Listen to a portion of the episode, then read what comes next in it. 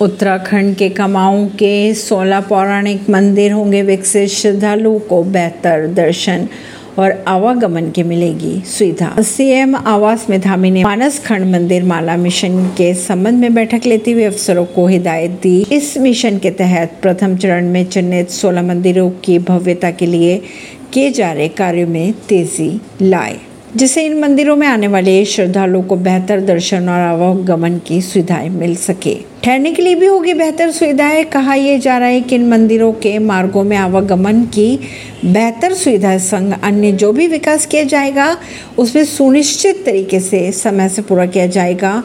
मंदिरों के आसपास ठहरने के लिए होटल, होम स्टे की भी बेहतर व्यवस्था की जाएगी।